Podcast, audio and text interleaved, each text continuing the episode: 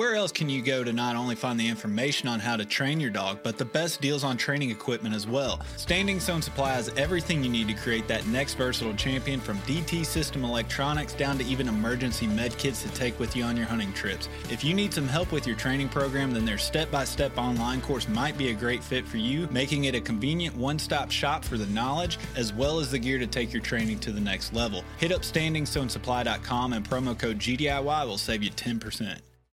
Being an upland hunter in the South nowadays unfortunately means a lot of travel to try and find birds for my dogs. This means it's even more important that my map scouting is reliable to justify the effort. This is where onX comes in. I can honestly say that onX directly impacts the level of success I find on my trips, whether it's the private versus public land boundaries, the expanding number of unique layers and features by state, or the 3D mapping capabilities. My initial step in planning my hunting trip starts with onX. To know where you're going, you have to first know where you stand. Check out onX Hunt Maps and use code G GDIY20 at checkout to save 20%.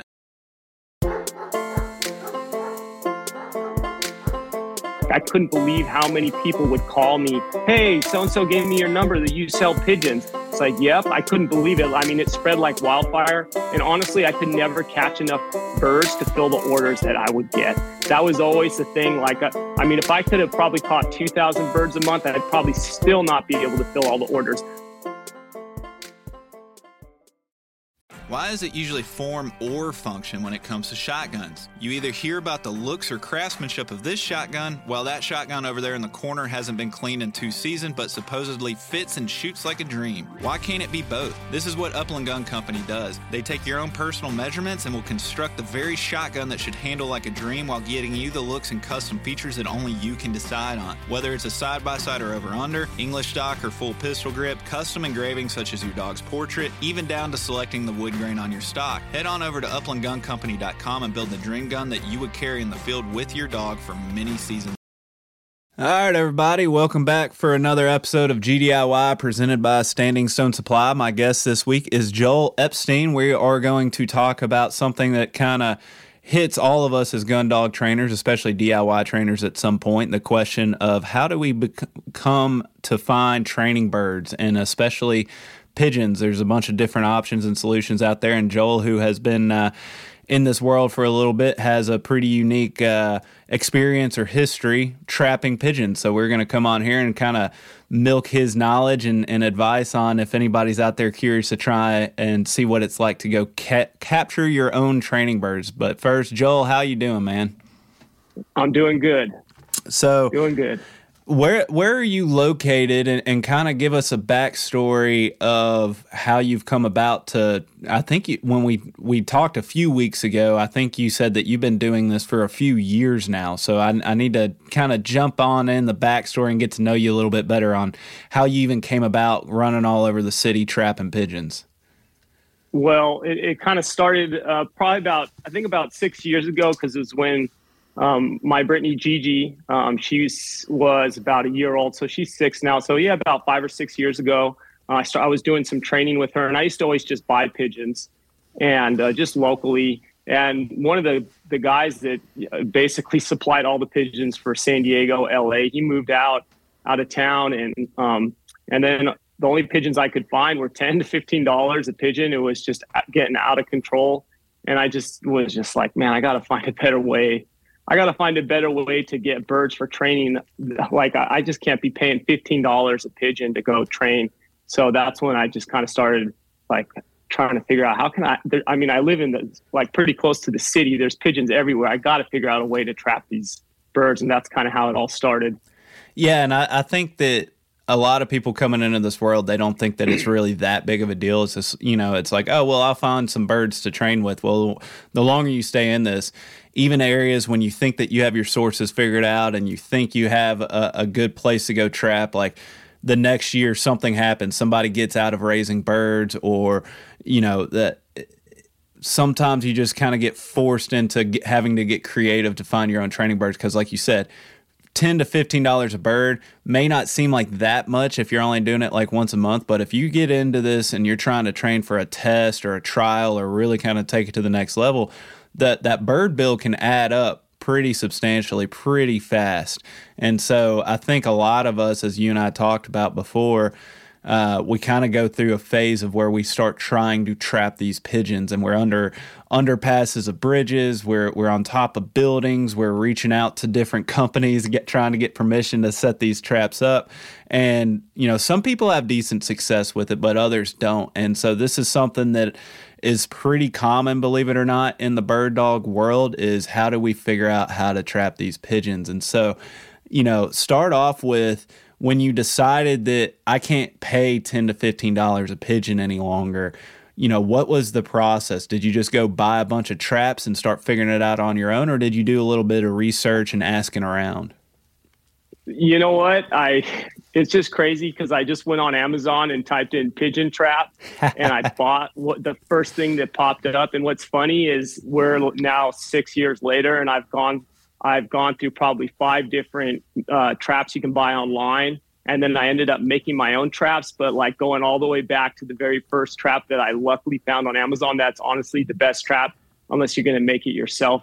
But yeah, so I just went on Amazon, typed in pigeon trap, bought the first thing that popped up, and lucky for me, um, my I know a guy. He, I, I, get yeah, he's a friend. I bought a car off him a long time ago, so he owns a gas station uh, pretty close to my house. So I always go fill up gas there, and I was like, you know what, I'm gonna because he had a, a lot of pigeons at his gas station, and of all the places I've trapped, honestly, that first gas station that I trapped at, I've got the most birds. I think I took 500 birds out of that gas station. But anyways, going back to, I, I went up to him and I said, hey, hey man, I know this sounds really weird, but um, I I would really like. I bought this pigeon trap, and I tried to explain like, you know, I use these pigeons for dog training. Would you let me uh, set up a trap here at your gas station? and see if I can catch some of these birds. And he was, I thought he was just going to like be like, what the heck is this guy talking about? But he was actually so happy. He's like, man, if you can get rid of my birds, you could trap as much as you want. I've spent thou- he spent thousands of dollars doing bird nets, paying exterminators, all this stuff, and nothing worked. So I, so I was like, well, let's see what happens. So he let me uh, actually go up on his roof because uh, I didn't, was, I really didn't have a choice. There was nowhere else to set up the trap. So it's like, well, I, I, think the best is if I put it up on the roof. And he's like, yeah, no problem. So I put it up there, put some feed in. I had no idea what I was doing. I, I think I went online and read some stuff like what feed to put in there. Um, and so I, I bought a bag of pigeon feed and um, just just just seeing how like just kind of just testing it out. I put the trap down, came back the next day, 25 birds in the trap. That quick. And that was that that quick. That was that's what started it all. I was so pumped. I was like, adding up all the numbers. I'm like, this is this is crazy. I was, I mean, I was so pumped. 25 birds, that's a lot when you're paying $15 a bird. yeah. yeah. Well, and that's just it. And, I mean, just setting up a trap that quick, one one night turnaround, and you get 25 birds. Even if they're 10 bucks a pop, I mean, you're looking at $250 that you just saved right then and there. How much did the uh, cage cost? Do you remember on Amazon? Roundabout. Yeah. So I think, yeah. So I think at the time it was like 75 bucks and i think they're actually still around the same price but um but that it did that it didn't stop there that was just like then my yeah. you know my little entrepreneur mind started spinning i was like man i could i could catch enough to train my dogs because i was doing NAVHDA at the time i mean i still do NAVHDA but like i was like i could train my dogs and make some money doing this so um so that's where it all started and and uh um, let's see. So I, I, mean, at one point, I was trapping around three to five hundred pigeons a month. I, I think I, I, bought about five or six traps, and then I just started uh, ma- manufacturing my own traps, making my own traps. And I think at one point I had like over twenty traps, about fifteen over fifteen businesses that let me trap for them. And I was doing about yeah anywhere like three hundred. I think the most I did is five hundred pigeons in one month. Wow. And that you know yeah so I mean, again, ten dollars, five hundred pigeons. There's five grand right there. I mean, it's just, it, it's it, economically speaking, it doesn't get any better than that. I mean, you're talking 75 bucks for a trap, you know, let's call it five, 10 bucks in gas going to the gas station and back to, to your buddy's place and trapping those birds. But by extension, you can't just trap in one location, especially when you're talking the, those numbers and volume, and especially if you're going to start getting into supplying for other people, you have to spread it out. And you just said that you went and bought more traps, you spread out to other to the other businesses. Did you mess around with trying to trap on like quote unquote public land or under overpasses, or did you just go directly into commercial and reaching out to businesses? Well, so yeah, I mean, it didn't happen overnight. I just started. I, I um, so there's there's two things that happens. One, you get. So I was like, well, I got this business. Now let me go uh, find out. I asked the, the, owner of the gas station. I was like, hey, do you have any other friends that own gas stations that might have pigeons? After he started seeing that I was starting to clear out his birds, and so he gave me a couple references, and then I'd get one gas station at a time. Um, but um, it was definitely a lot of trial and error. It took me probably, I think, probably about a year before I got to that point of messing around with different traps, different feed. Um, but yeah, so um, the, the big the big thing is is when when trapping birds is you you really have to set up your trap up high. Um, I just found um, I, I, I trapped at a lot of different locations, and anytime I put the trap on the ground and leave and come back, I wouldn't catch nearly as much as many birds. And that was one of the first things I learned. It's like, okay, so I, I get into business is one thing, but I got they got to let me get up on the roof, and you know, just being a random guy showing up to a, a gas station, but hey, can I go on your roof? A lot of businesses weren't open to doing that. There's a lot of liability, and so. Um, uh, I was I, I, definitely had a lot. I did a lot of trapping that was unsuccessful, and, and then until I started figuring out all the little tips and tricks. And so, um, one of the biggest things I did, and it's just so stupid and small, but it made a huge difference in my in my trapping game. Is I I, I kind of after getting told no so many, even from like references where Sam, the owner of the gas station, would say, "Hey, this guy can get clear pigeons." I'd show up and they'd say, "Hey, what's what's this pigeon trapping all about?" And then I would ask them about the roof, and they'd say, "Oh, no, we can't, we can't do that." So I, I started to figure. I was like, "Man, they they just think it's just kind of weird to them, just random guys showing up. I'm not a pest control company. I'm not charging them, so that kind of throws people off. And you're like, "Wait, what do you mean you're doing it for free?" You know, like it it. And so what I did, I was like, you know what, I got to figure out a way to make m- myself look like I'm a legitimate business. And so I went online, I paid $20 and I got the stupidest little business card made, but I made it look professional and it was $20 on the online. You can nowadays with the business cards, you can just design it right there on their website. I put a little pigeon and I put San Diego pigeon removal services and I put my name and my phone number. And the day I did that, and I started going to businesses with my business card, immediately it just completely changed the way people would deal with me. They I think just something about that business card makes it seem like, oh man, this guy's a legit business. He must be, be doing this for a while. And, and then people start saying, oh yeah, you can get up on my roof. No problem. So that's really what went from having one or two locations to just every location I'd walk in, I'd give them the business card. They would, nobody would say no anymore, especially if they had a pigeon problem. So that I mean that's all it took was the perception of it to where you know you're asking to go up on these roofs and they're like you know that's that's a weird request. So that's a that's a no to where you're just giving them a business card. You're not claiming to be licensed or or anything like that. It's just hey I'm going to come remove pigeons for free and just just that perception of being an actual business it afforded you the opportunity to get up on on top of the roofs and alleviated their concerns of the liability. Did they did they have you sign a liability waiver or anything like that? Not one person. I think just everybody uh, uh, uh, must have assumed that I have my own liability. No one ever made me sign anything. I mean, that business card really made them like have confidence that I knew what I was doing. And I even put on the business card humane pigeon removal. This is, and I put it clearly on there. So I, because I de- once I started getting businesses, I started kind of getting worried that I was going to get in trouble. Started researching laws. First thing I found is that pigeons are not a protected species. I don't really think they are in any state.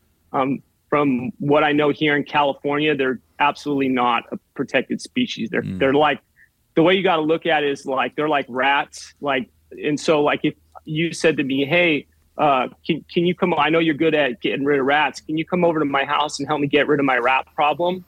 As long as I go, I can help you as long as I'm not charging you. The moment I charge you, now I'm doing a pest control service and you have to have a license for that. So I, I so I put on the card, this is a free service on the back. So there's no question that I'm not illegally like doing a pest control service without a license. So I put on so as long as it's free, it's just like helping you get rid of your rat problem. They're just they're not a protected species. There's no laws, and so um, I put that on there And then the other thing is, um, as I started rocking and rolling and getting more businesses, um, I people would start to get upset when they would see me take traps down.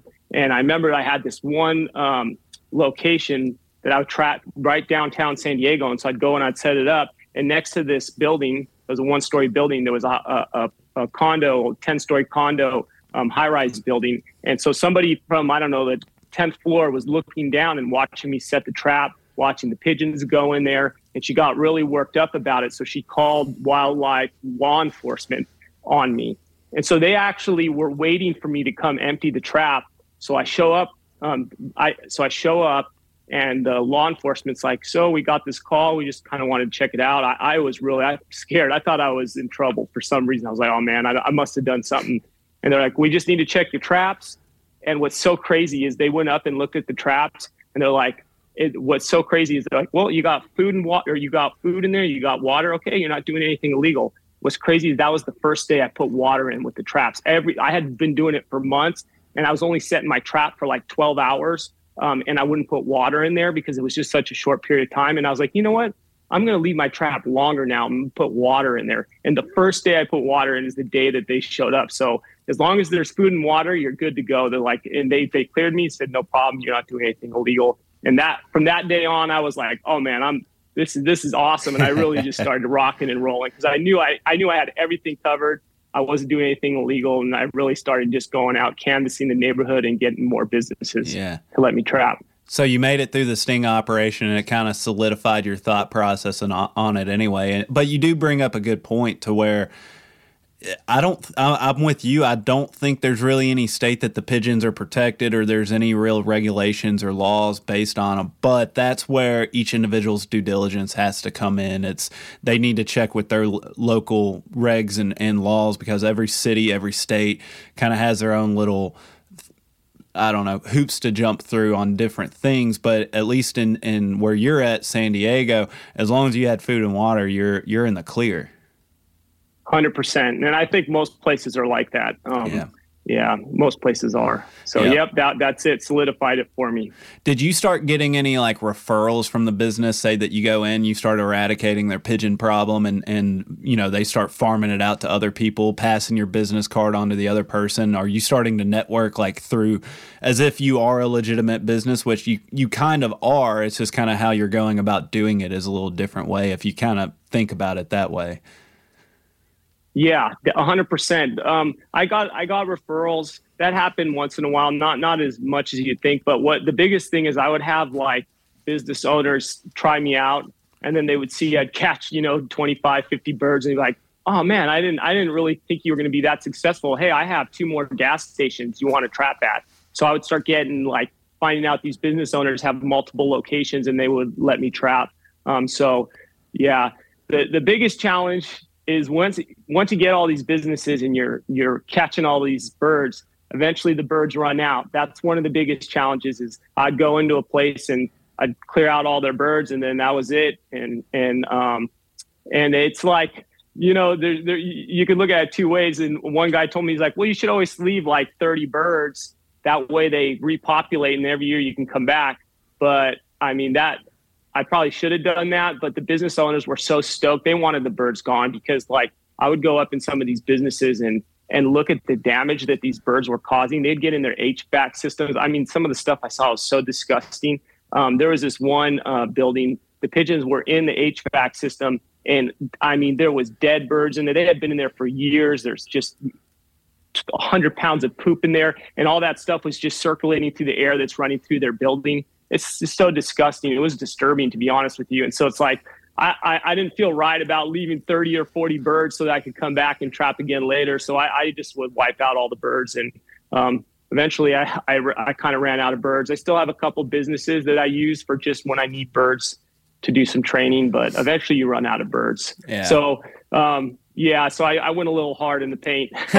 just well, and, and to I don't think a lot of people fully realize just how big of a nuisance pigeons can be because you you know we get us in the bird dog world. It's like man, we got to find these birds, and sometimes they're very hard to find, and even sometimes they're hard to trap depending on the area that you're going to. And it's just, you know it's hard for some people to fathom just how many birds they can be on a business or, or a building in general and just the damage that it can be. There is a reason why businesses invest so much money in, in eradication of these birds.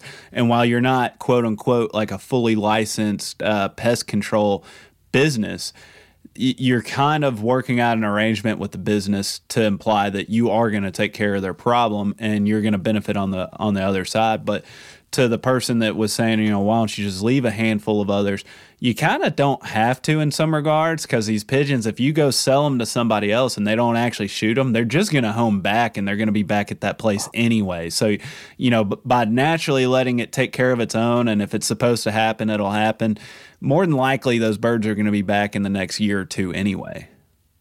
That's true. Yeah, you get a lot that fly back, and then and you're never going to catch all of them anyway. So um, even like uh, you're, I, I, would say if you, there's hundred birds, you're probably going to catch 80, and then there's 20 that are just not going to go in your trap. They're just they're just not going to do it.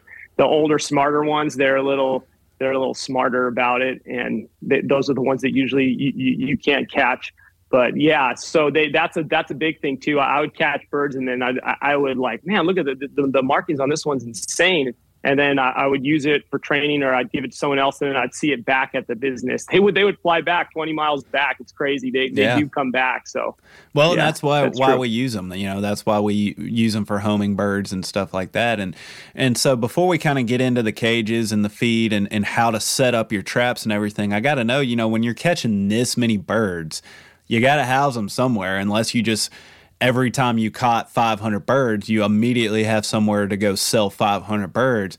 Are you, do you have like a giant coop at the house? You know how are you housing these birds from the time that you catch them and the time that you go sell them to other bird dog people? Okay so i can promise you one thing and and i, I live in san diego. There's not that many bird dog people in san diego. I mean there, there's definitely we have a NAVHDA chapter but compared to some other places, it's not that much, not that many. I mean, I think I'm, I, maybe I'm wrong, but like most of our NAVHDA meets are you're like you get maybe 20 people or less. It's not it's not that big of a chapter. So so I can promise you one thing: if you got birds, there's way more people that need birds, and they'll they'll will be lined up to get birds from you. The word gets out. That's the thing. Like I couldn't believe how many people would call me. Hey, so and so gave me your number that you sell pigeons. It's like, yep, I couldn't believe it. I mean, it spread like wildfire. And honestly, I could never catch enough birds to fill the orders that I would get. That was always the thing. Like, uh, I mean, if I could have probably caught 2,000 birds a month, I'd probably still not be able to fill all the orders. I had, because you got to realize it's not just the dog trainers that buy birds, or um, you have dog, you have the falconers, you have um, there's I, I can't remember what religion it is, but they buy birds on a full moon, and then when they say a prayer, and every time they say prayer, they release the birds. And I would have them call me. This lady would call me, and she'd take three, four hundred birds at a time. Wow. And so, like between the falconers, the dog trainers, the pigeon racers that want to, for, for whatever reason, there's there's guys that like they'll pick out the ones that they think are going to be the fastest and put it in their breeding program. I mean, I could never, never fulfill all the orders. So I can promise you one thing: it doesn't matter where you live. If you got birds, and you're looking to get rid of some, you're going to have people lined up more than you probably even realize. So, I mean, I had people driving down from LA, which is three hours, picking up birds. It was just out of control. So, and yeah. you, and you're selling each one of these birds for? Are you selling them for ten to fifteen bucks a pop still? Like like people no, were charging I, you? I, I technically I wasn't selling them. I was I was rehoming them. So in, in California, you can't you you can catch the birds, but legally you're not allowed to sell them. So we'll just leave it at I was rehoming them. But I would yeah. say, you know, and if you were to buy them from a guy that was catching them or trapping them, usually they go for between five and ten dollars a bird. All right. And uh, that just goes into knowing your different area and what you can call it or not. It's it's all the same thing, just on the verbiage that we use, right? Uh, exactly. so so it's not like you're going out there getting a trap of 200 birds and then you're like, crap, I need to hold on to these 200 birds for a week until somebody gets them. Essentially, you're trapping them and the next day somebody's coming to pick them up. It's so yeah. That's exactly. immediate Sorry. turnover. So, so, you're not even having to house them. There's no overhead and feeding them or anything like that. That's it's insane that it's that quick of a turnover for you. Yeah. So yeah. So I didn't even answer your question. So yeah, I have an aviary that holds about. I mean, I could probably put about hundred pigeons in there for you know for 12 to 24 hours. It wouldn't be comfortable for them, but just to, to house them in the, the aviary until I get rid of them. And so I would always line up my pickup days um, to have people come and uh, like when I'd go empty my traps, I have people come pick up the birds. So I'd always just coordinate it so that I didn't ever. Sometimes I didn't even have the birds. I didn't even put them in the aviary. Sometimes people would show up to my house and just take them out the traps, or sometimes I would do it the next day. But I would never, never keep them for more than you know 12 or 24 hours max because you got to feed all the birds, water them. They make such a huge mess in the yeah. aviary. So yeah. So, did you ever mess around with? I mean, with this volume, you, you may not have. I mean, even with your own dogs to to train, did you ever mess with trying to take over some of the wild pigeons and turn them into homers, have them breed, have them rehome? Have did you ever mess with that, or did you just kind of go with, well, I, if I need some birds, I'm just going to go trap some more? That that's funny that you asked that. So, just kind of like how we were talking about. I know we weren't off off uh, the rec- recording, we were talking about how I hurt my back at work. So like I hurt my back and had to have a, ba- a couple back surgeries.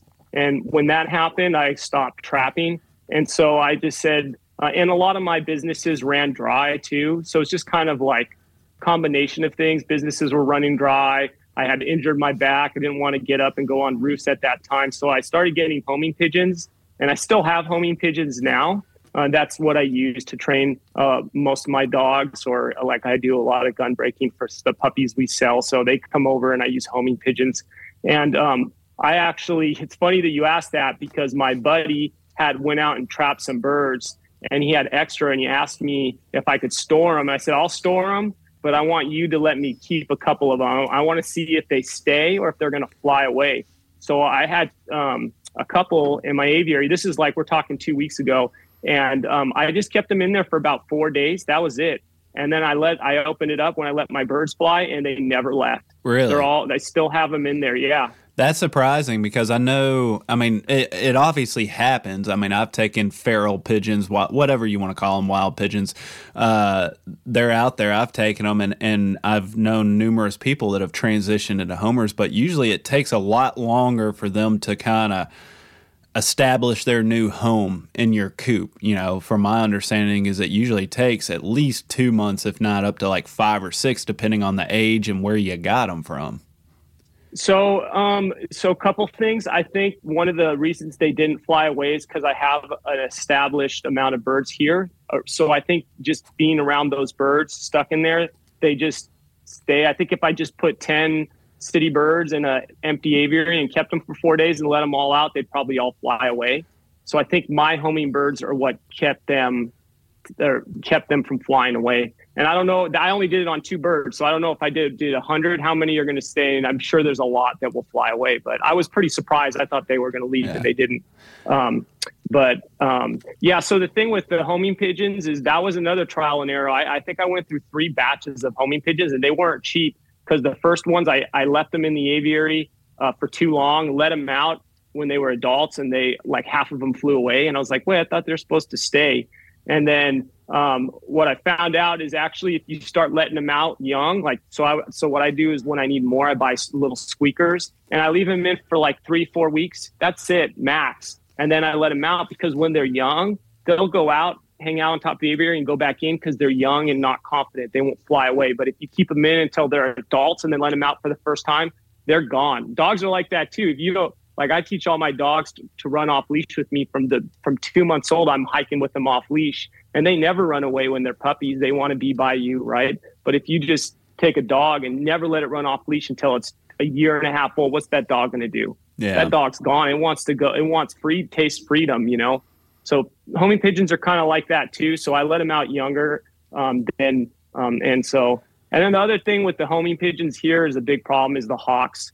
They yeah. get they get our birds all the time, but that's yeah. anywhere pretty much. And that that makes a lot of sense. I mean, that's kind of right in line with my experience and knowledge when you're dealing with squeakers or unflown birds. And and to your point, if you have an unflown bird, but say they're you know a fully mature bird, they're going to have a little bit more wanderlust in them. And uh, also another thing to consider if somebody's listening to this and they're like, you know, I'm going to go supplement my homers, I'm going to go catch a bunch of feral pigeons or whatever Uh, keep in mind that you have no idea what kind of diseases and stuff that you're you're mixing in with your homer. So if you have this real prized loft and you're just trying to you know supplement the, what what genetics or birds you have in there, uh, I would suggest having like a little coal pen or something, you know, treat them and, and stuff like that. Just don't go throw them in your pen and then wake up the next day and all your pigeons that you've had for two, three years are dead all of a sudden because you introduced something foreign into the coop that wasn't there prior. Um, let's talk 100%. Let's talk traps, man, because as you alluded okay. to, there's a basic trap that you can do on on Amazon. I, I, haven't even seen your trap. I'm assuming it's the same one that we all see. It's just a wire cage. You got like a small little bob section on on both ends, but obviously you can go as crazy on this as you want. There's different level cages and traps and to your point a lot of people that i talk to that really do stuff like this on, on any kind of serious level they start really just making their own traps to fit their needs, how they like it. But there's a lot of considerations to traps, like you said, not only on just the placement on where you put it, but also if they're going to be there for long, you you have to have food and water, you have to have shade. You know, there's a there's a lot of different elements here. So, kind of talk to me about your evolution of traps. What worked for you, what didn't work for you, your setup, all that fun stuff. That if somebody's considering doing this right now this is like their lesson 101 on the cage setup for trapping pigeons. Okay, perfect. So um, I don't. I'm going to show you my the trap that I buy off Amazon that anybody can go and buy and be successful with. The traps I make myself. The only reason I really started is because I wanted to catch more birds at once. Um, the the tomahawk trap is the one that I recommend people buy off Amazon or um, it, you can you can find it online. Um, but the ones I made my in the tomahawk can hold maybe around max. I've had 25 birds in it. Um, but the reason I made my own is because I could get 50 at a time. I even have one trap where I can catch up to 75 birds at a time. But if anybody wants to know how to make a trap like that, I'm more than happy to help them out. They can get with me offline. I'll leave my information at the end and I'll, I'll send them a bunch of information on how to make them. It's kind of complicated. It's not hard, but I think just to do it right here on video or on recording, it, it, they're not going to get very far with it. So a couple of things. Um, one, the trap is super important, but even more important than the trap is the location. Um, like I said, you gotta you gotta get up on a roof on a high place. When birds, are, what I found is when birds are, land on the ground and there's a trap, they're way birds are just way more cautious on the ground. You got dogs, cats, people. They just they're not at ease when they're on the ground. They're real sketched out by the trap, and it's really hard to get them to go in. You can get them if there's you have a spot that's just loaded with birds, 100, 200 birds, and you put the trap on the ground, you're going to catch some birds. And um, the big thing with trapping and the, the best way to be successful is really leaving the trap for three days. So I go set up the trap, say on a Monday, I put food and water in the trap. I put shade on half of the trap. So you keep half of it covered so that they're not just sitting in the sun because they'll overheat and die. So put shade on half of the trap, use food and water, and then set it like say you set it up on a Monday, come back on a Wednesday to empty it. So set up on a Monday because what happens is when you set a trap out in a spot, the first 24 hours, the birds are just checking it out. One or two might go in. Um, the other ones are cautious about it. But once one or two starts going in, um, you know, and usually that starts happening after they get comfortable around the trap. That's when you'll start seeing more birds go in. Um, the, the um, and one of the other things you can do is, is like if you go to a spot and the birds aren't going in, you can use a bait pigeon. I've done that before where I just put one pigeon in there and then that will attract the other birds to go in. But the big thing is just leaving it at a spot for a good, you know, Monday, empty it Wednesday. Um, you don't want to go any more than that because you can run out of water, the birds can die, um, or you run out of food. Um, but yeah, that's that. Like when I would just go set a trap for 12 hours or 24 hours, I was not nearly getting half the birds as if I would just leave it an extra 24 or 48 hours. Um, that's the big thing. Um, and it's got to be up high. Up high is the key. If you can get up on a roof, you'll be way more successful and if you just ma- make a stupid little business card, I'm telling you, it, it just will make your success rate go way up. Business will be confident in you and they'll trust you and they'll let you get up on the roof. So going back to the trap, I use the Tomahawk trap. I think they make two different ones. The, the, the one that's more rectangle and long, re- rectangular and long, that's the one I use. Both of them work fine. But the big thing on the Tomahawk trap is really is is uh, feed placement where you put the food because if you um, so the thing is when you set a trap like this right you I think there are 75 or 95 bucks now on Amazon and the bird can enter from both sides of the trap. But the big thing is food placement because if you put too much food on the outside then they'll eat up all the food and be full and not go inside the trap. And if you put the food too far on the inside then they won't and there's not then they won't get they won't really go in the trap. So the way I do it is right where the bars are. I put all of the food, and there's like if it were these three rows right next to the the bars that you can see here. I fill up all the food, so it's just touching the bars that that go up when they enter the trap, and I fill it all the way from one side to the other, and I go about five or four or five rows in. And I do that on both sides. And then the last thing you got to do is put a big pile of food directly in the middle. And the reason you do that if you got birds in there for three days, you don't want them to die on you. So, um, and then what I do is I put just a little bit on the outside, just enough so that they can come up, peck at the food, get confident around the trap, and um, get them to going in. But I, I barely put any on the outside, just just enough to get them to come and get a few seeds, and then eventually start working their way in. Um, but it's, yeah, the tomahawk trap works great. So it's kind of like the appetizer on the outside, just enough to kind of pique their interest, and then you're going to put some just barely on the inside so they can stick their head in, kind of probe around, they get it, and then they see the honey hole out in the very middle of the trap that draws them all the way in, the full committal essentially. Exactly, exactly. Yeah. And then one of the big things too is I've done this so many times is you got to make sure that this latch is closed. I can't tell you how many times I show up and the latch is open and all my birds are gone. So I, I, I, that has happened to me multiple times. It's happened to my buddy. So just always double check that you got that top latch closed. Um, but yeah, the tomahawk trap works great. They're cheap. They're indestructible. Um, yeah, I, I, love this trap.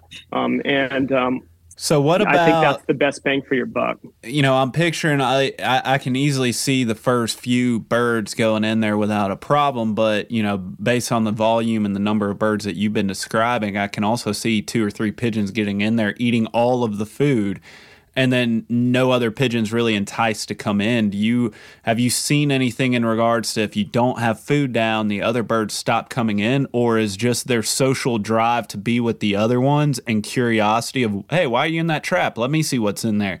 Do they keep coming coming in, or once that that food bowl or whatever you have in the very middle, once that dries up, do they stop coming in?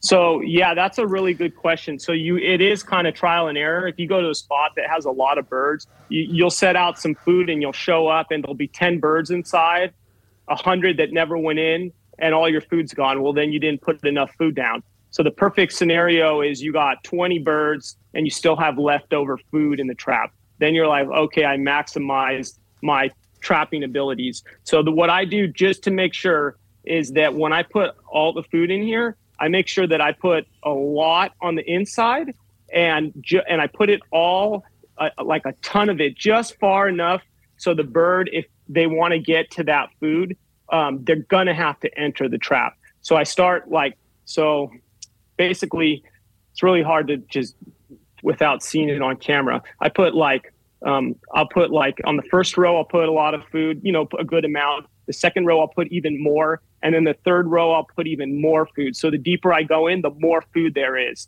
Because the birds on the inside is long, and that's why I put a whole bunch of food in the middle. You can't put like too much food in the middle of the trap because the birds that get trapped in there, they can eat at it, and um, you can't overfill it because you know um, these birds on the outside can't get to it. So you, that's why I always put a bunch of, of bird feed in the middle. Otherwise, if you don't, then the birds that are the bird. So all pigeons do the same exact thing when they enter a trap the first thing they do is they they go, "What the heck? I'm stuck in here. How do I get out?" They start freaking out. They start trying to find a way out, flapping.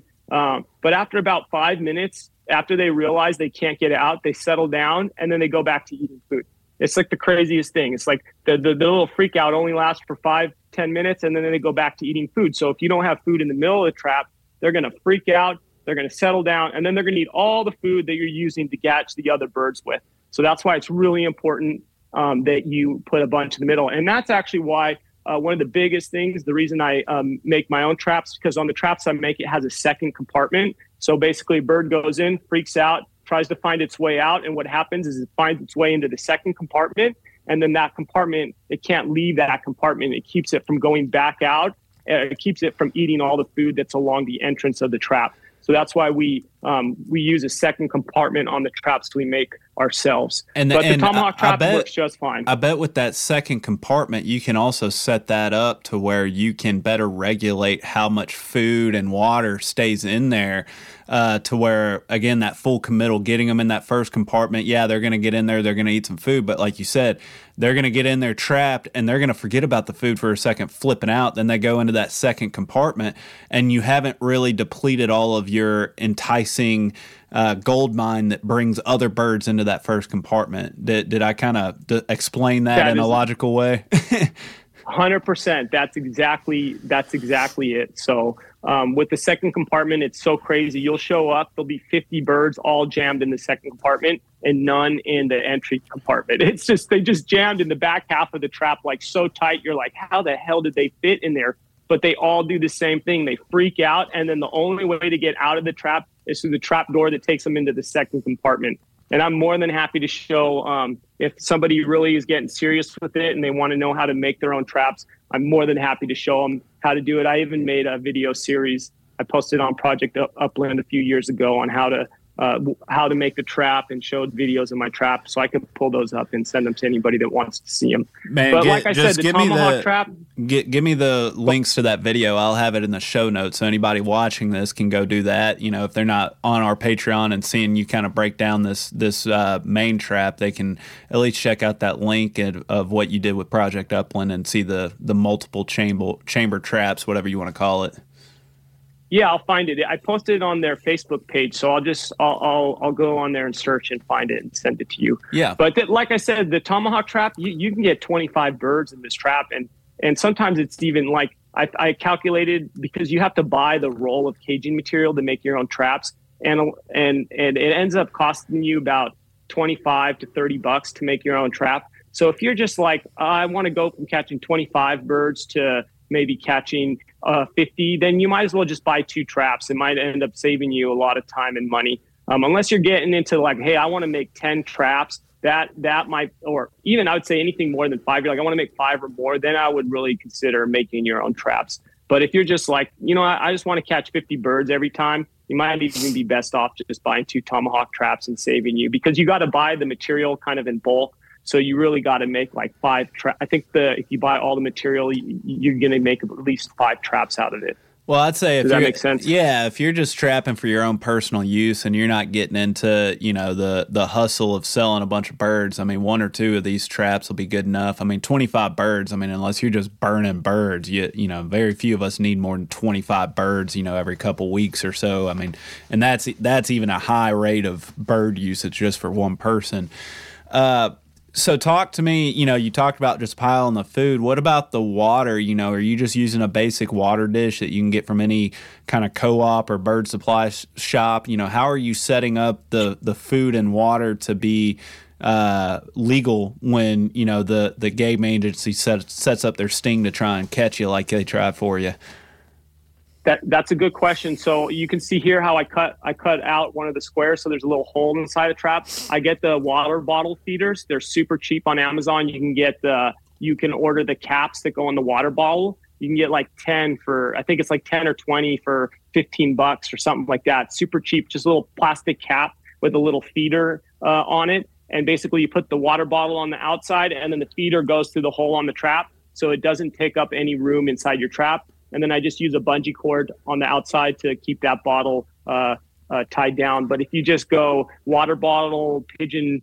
feeder, or you, will see them on Amazon. I'll look you up uh, the link for that, and I'll send that to you too. Yeah, yeah. And anybody listening to this, you know, if they're if that doesn't make any sense, everybody's probably seen a hamster cage setup. You know, just picture an upside down water bottle with the bungee cord strapping it against the side of the cage, and then you have the the dish. Because that's one thing about the pigeons that I had to learn to where, you know, some pigeons, some people say the claim that they they've had pretty decent luck with getting their birds to use what you know the typical uh, chicken water nipples or whatever that a lot of people use. But from my understanding, the pigeons really need a puddle they almost use their beaks kind of like a straw. So if you don't have an actual puddle of water, they're not drinking effectively uh, the way that it's been explained to me. So just kind of take that for whatever it's worth. What about the shade? Are you just kind of draping a tarp, piece of wood? What are you doing for the shade? Because there is nothing to block the sunlight from there. And obviously, outside of just sunlight, you have other things that you probably want to hide the birds from, maybe, you know, hawks or something that are circling that I'm assuming this cage probably does a decent job of drawing them in as well. Yeah. So, uh, so what I did is I just bought the the screening material that goes on your like sliding door, the sliding door screen, um, or like your window screening material. You can buy it in a roll, and I just uh, use that material. I double it up, and then I just drape it over half the tra- half the trap. Um, that way, um, the pigeons that are flying above, they can still kind of see the silhouettes of the pigeon that are underneath the half of the trap, um, but it does block enough sun that they don't overheat. Um, so, um, so yeah, you can. I mean, really, you can use. I've I, sometimes I, have showed up and forgot to bring my shade material, and I just used a piece of cardboard. I mean, you could use whatever you want um, for the shade, but you always just only cover half because if you cover the whole thing, then the birds flying above won't see the pigeons in there, and it's really it's really important that they see pigeons stuck in the trap because they're going to come down and be like, "Hey, what the heck are they eating? I want some of it too." Um, so yeah, uh, the big thing too is when you're trapping, if you show up, you're like, man, there's a lot of pigeons here. I got access to the roof. I set my trap out for three days. I didn't catch one dang bird. There's always like three reasons that you didn't catch it. One is that there was um, uh, there was a cat in the area that kept the birds from going in. The most common reason is that there's a hawk in the area. If those birds see a hawk flying around, they're not going to go in the trap um, th- those hawks will keep your birds out of a trap faster than anything. I, I, I, always know when I show up and there aren't birds in the trap, there's either a cat or a hawk, or there's the human factor. Um, maybe it's just an area where there's too many people. Maybe it's um, maybe there's like I don't know someone working on the roof or something. But if they're not, so like so, you know what's crazy too is sometimes you just put the trap on the wrong side of the roof. I put traps down and like why the heck am I not catching birds? And I move it to the other side of the roof, and all of a sudden all the birds go in. So the, the pigeons are really finicky sometimes. So sometimes you're like, there's no hawk, there's no cat. What the heck? They're eating the food on the outside. They're not going in. Well, just, or maybe they're not even landing. I've had it where I show up and I'm like, they didn't even land and eat any of the food. I put food outside the trap. They didn't even land. And then what I found is, oh, well, I'll just move it to the other side of the roof. And all of a sudden, bada bing, we're in the money. So um, just relocating your trap is huge sometimes. It's just pigeons are really funny.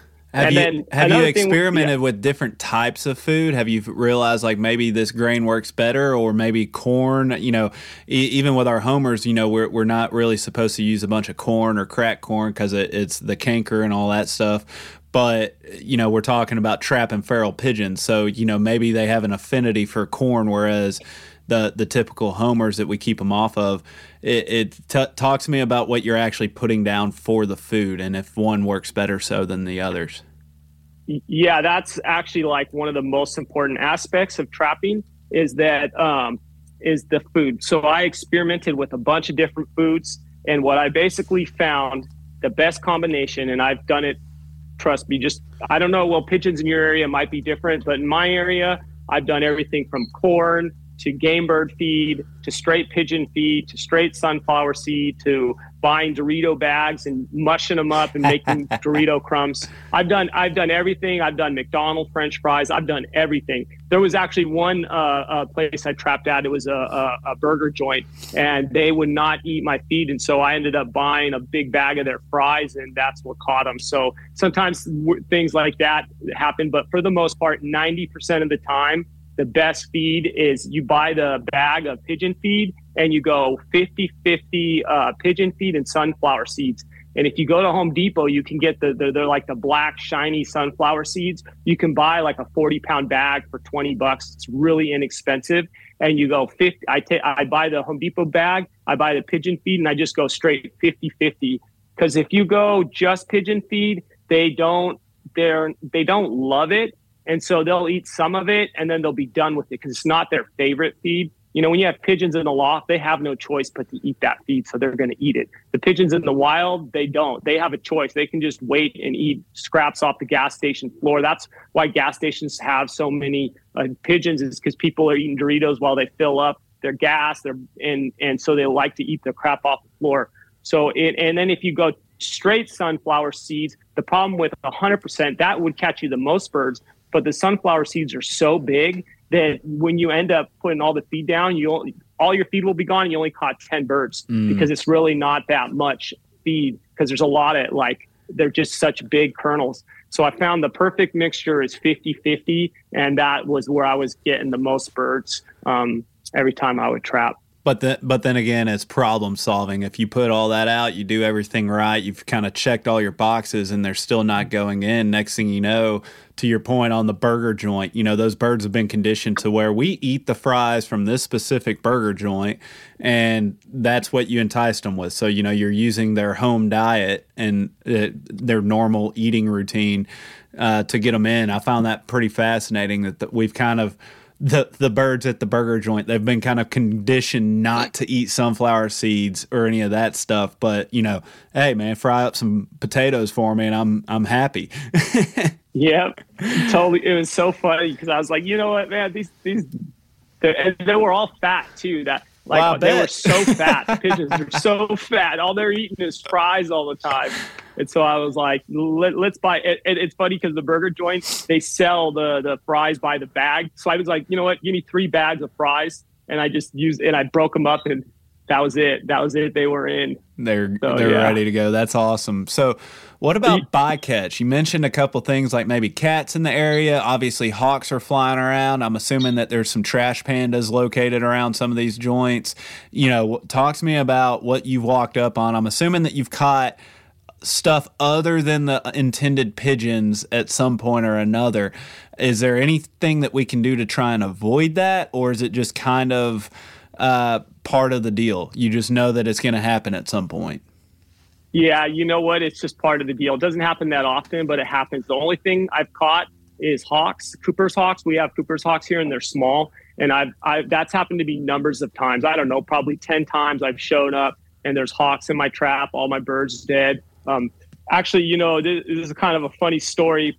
Um, so uh, at, at, the time, NAVHDA was getting all their birds from me. There was, I mean, even now they have, they're not, they're, they're not even doing training days all the time because they're struggling to get birds. But at the time, I was supplying all the birds for every every monthly meet, and um, so they, so um, I, what I would do is I would set a trap on Friday. I would uh, go check the trap on Saturday and to make sure there was birds in there, and then I would call um, our lab, our NAVHDA lady, and be like, "Yeah, we're good. We're going to have birds for tomorrow. We're good to train tomorrow." So there was this big meet scheduled. It was, a, it was actually not just I, they were. Uh, it was like the last training before a big test. So a bunch of people coming out. I set out two.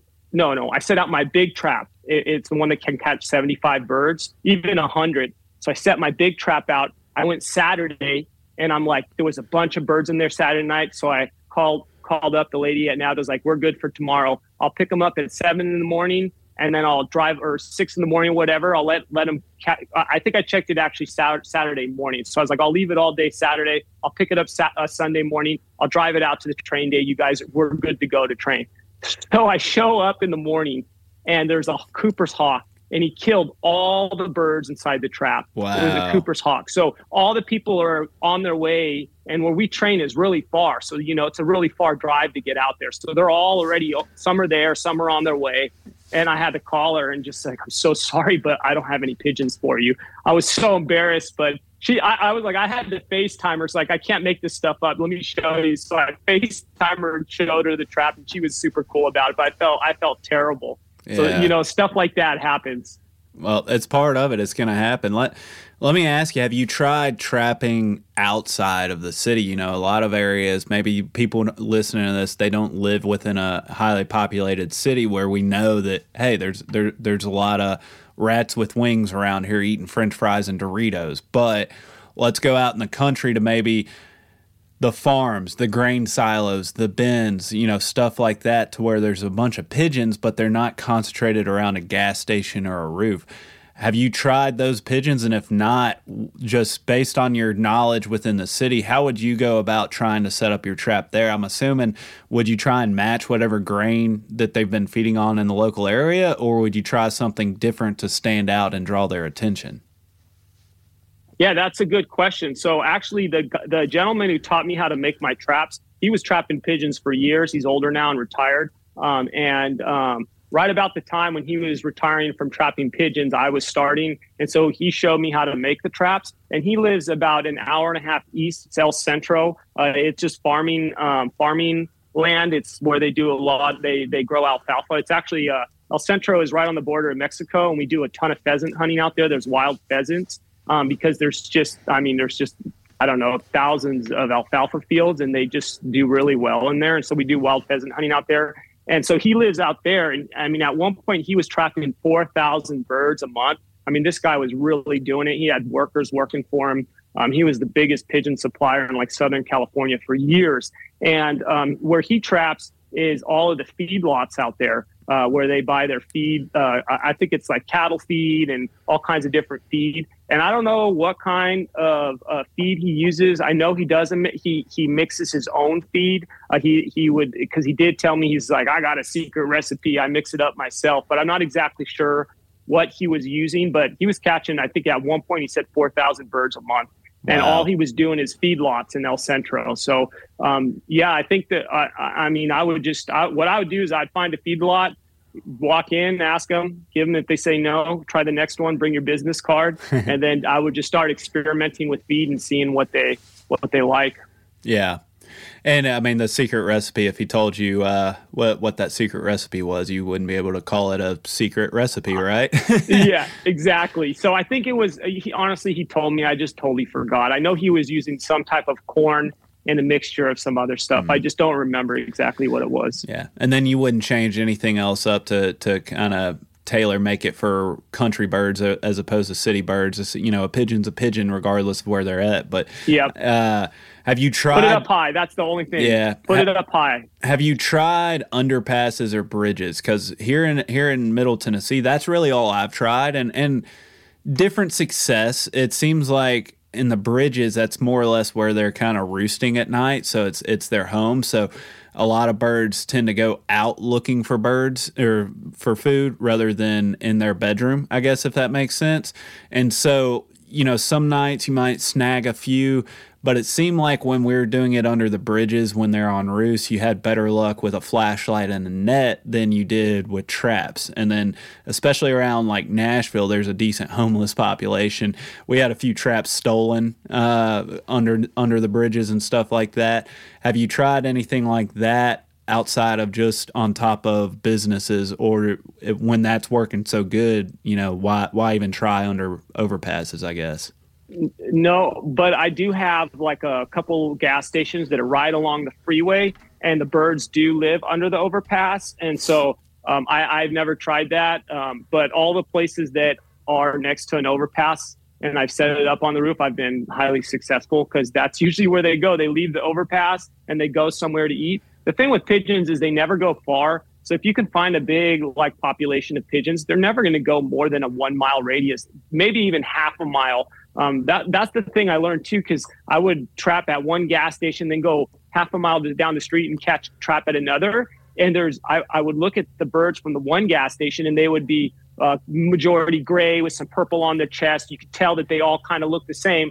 I go half a mile down the street, I would catch a bunch of pigeons at this gas station. None of them had purple on their chest. They all had the white on their head you could tell that's like this is one family of pigeon and this is another family and they don't mix. And they they stay in their little half mile radius and the pigeons at the other gas station stay in their half mile radius. So they don't actually fly, fly very far. So if you find where a large pigeon population is, you just got to find where they're feeding at, and that's where you set up the trap. Yeah, they probably have some huge like territory gang fight or something that we're completely unaware of to to justify yeah. like, hey, your boundaries over here, my boundaries over here. That's that's pretty hey. interesting uh, considering it's like, hey, pigeons are pigeons, and within one mile you have a couple different roost areas, but they don't don't typically mix. That's no, find, they don't. I find that pretty interesting, and, and I, for people that have never really had pigeons, it's surprising how kind of cool they are uh, especially like when you have them. I, you know, I have my homing pigeons, and I'm not gonna lie, you know, I'm, I, I enjoy just watching them fly around. And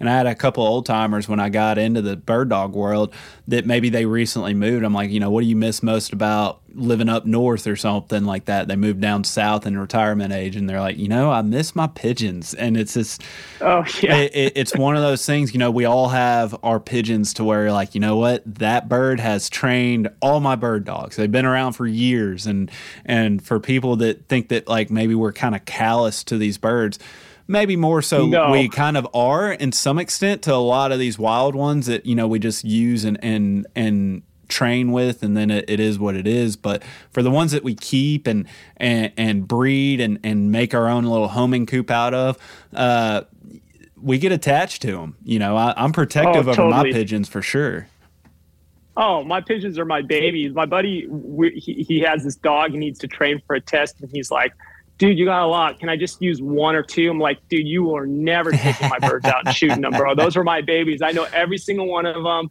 They know me. They'll eat out of my hand. Like I will. And then, I, like you said, I have one that's like five years old or four years old, and she's like my baby. She's big mama. I call her. It's like, man, I. As a matter of fact, having homing pigeons, I didn't have when I was trapping before a lot. I didn't have homing pigeons. Once I got homing pigeons, I started feeling guilty when I'd go out and train with pigeons. like because I never knew they they are they're funny. They got little personalities and they they, they get to know you. So yeah, they really do. Yeah. I mean, I got some that'll eat out of my hand. I have some that'll literally like you know they'll be on the roof, and if I hold food in my hand, they'll actually come and sit on my my arm. Then I have some that just like won't have anything to do with me. It's I mean to your point, you get to know each one. You can be going through your coop and be like, "You're cool. You're cool. You're a jerk. You're cool." Exactly. you know? uh, exactly. But man, I, what are we missing here? I think that we've kind of covered this from all kinds of different angles on how to even get set up, as well as your actual physical setup. Is there something that we've overlooked that would be would help somebody uh, needing to or wanting to get into this, or, or at least test the waters? Um, no, I, I mean the biggest thing is just uh, um, not giving up when you don't catch birds. You go set out a trap. You go a couple times. You're not catching anything. Just uh, don't give up. Just try a different. First, try to move the trap to a different spot. Maybe try switching up your feed, and then and then just figuring it out until you catch them.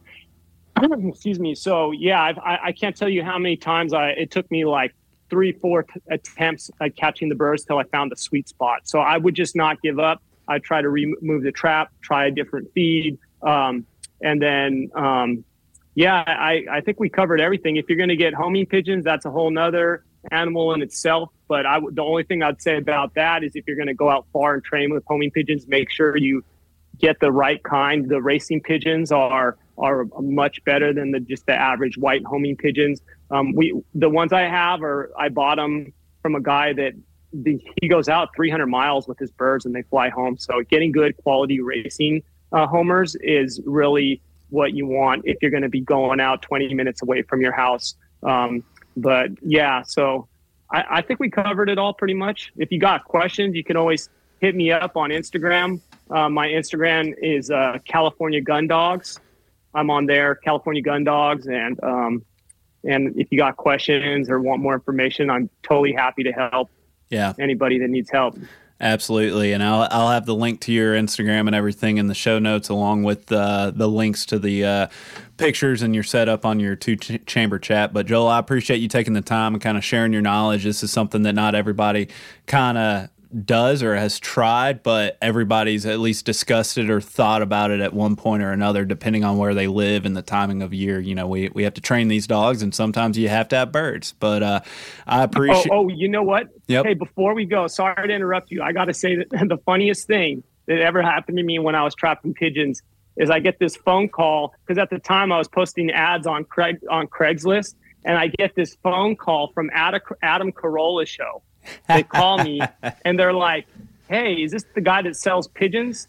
And I was like, "Yeah." And he's like, the the, the lady or guy I don't remember is like, "So we have uh, on our podcast uh, every we- weekly uh, episode we we call the weirdest things on Craigslist and talk to the people." And we call the weirdest Craigslist ads. And this pigeon thing is so weird. We want to talk to you. So I was would you be on our show? Or and I said, yeah, no problem. Like, okay, well, we're going to call you like we never talked before, and we're going to ask you questions about pigeons. And so they called me, and I was on their podcast. Man, they brutally just totally clowned me, but it was it was pretty funny. So so I was on the Adam Carolla show for catching pigeons. So yeah. that, that's my last pigeon story. no, that that's hilarious, and it just goes to show. I mean, some of the stuff that we do to to train these bird dogs and get ready, it, it's it's amazing how if you really stop and think about it, it's like never in a million years, t- you know, would I have imagined doing this. We do some pretty strange things trying to train these dogs up, but uh, that's funny that Adam Carolla reached out to you and, and highlighted yeah. that because it it is strange, and the average person may not be able to relate to it at all. Yeah, I was trying to. Ex- that's exactly. I was trying to explain to him, like, so you know what we do is we go out, we use a pigeon launcher and blah. And I was just like, you know what, they're not going to get this. I, I just, yeah, I, I, just gave up. that's awesome. Well, Joel, man, I appreciated you taking the time and sharing the knowledge. Uh, everybody listening, stay tuned for the outro, and Joel, we'll we'll definitely circle back and talk soon. Okay, cool. Thanks.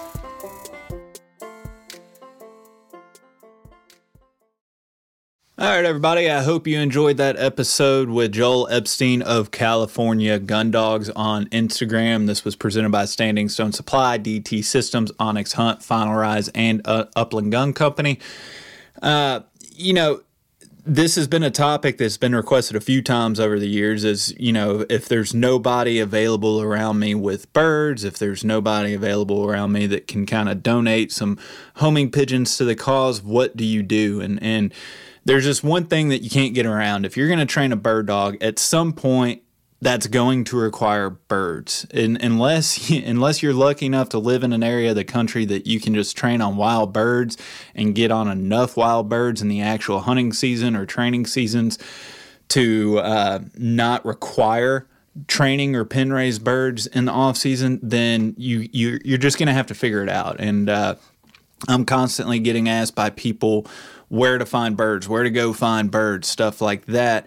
And it's going to be different in, in, in everywhere you go, every state, every region, it's going to be different. So, like, I can't really help too many people out. I know uh, our friends over at Bird Dog Society, they're trying to accumulate bird breeder information by state and stuff like that. So, if you have connections or you are a breeder that you would like to get your name out there, then by all means reach out to Bird Dog Society and, and get your information uh, posted on their website.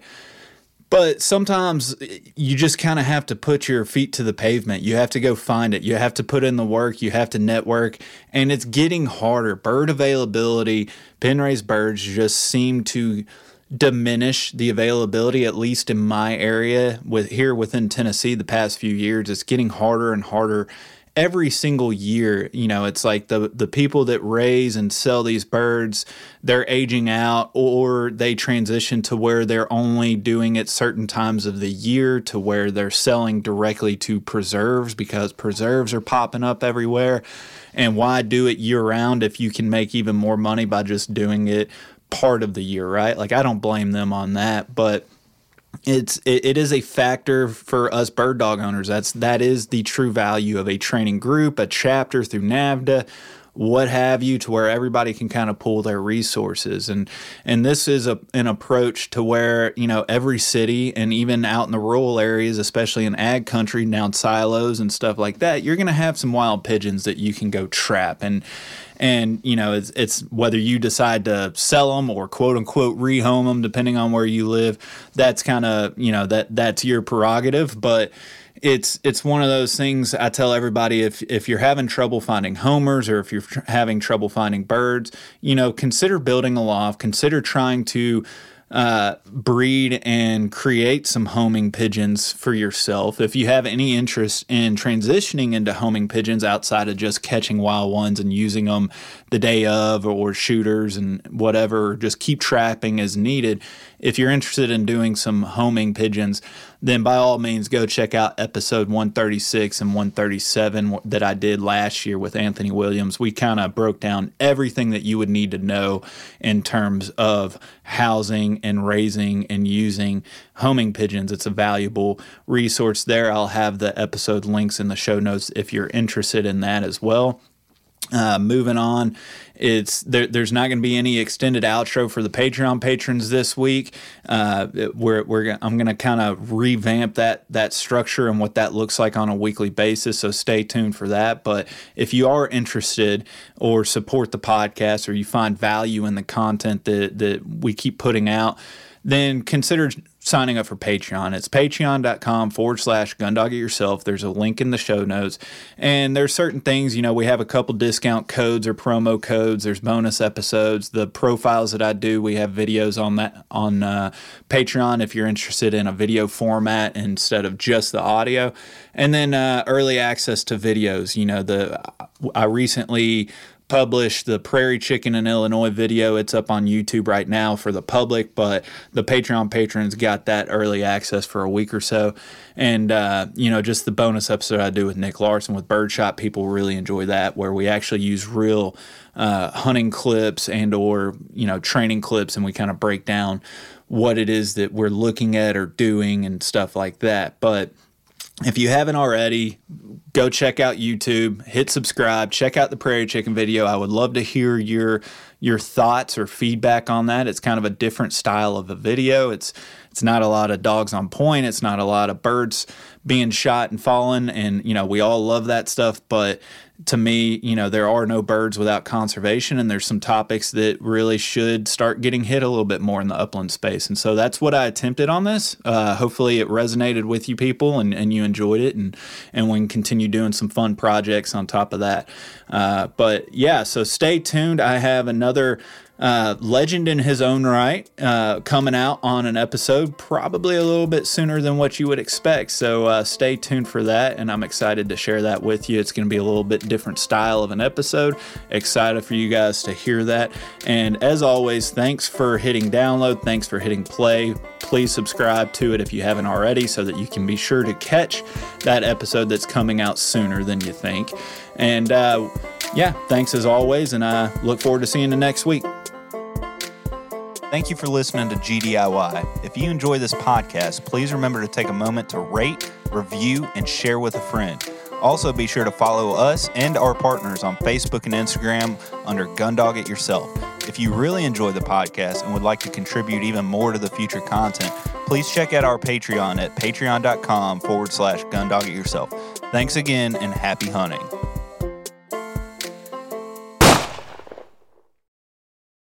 Everyone seems to have the same questions or concerns when they start trying to decide which kennel to purchase for their vehicle. Perhaps it's time to stop asking all the questions and just design the perfect setup that meets your exact needs. B Pro Kennel specializes in designing and fabricating custom premier dog boxes handcrafted right here in the USA from high grade, lightweight aluminum. They'll get you set up with the size dimensions, lighting, storage, battery boxes with solar charging, and anything else you can dream of. Stop stressing over buying the wrong setup, just have to replace it again in a year.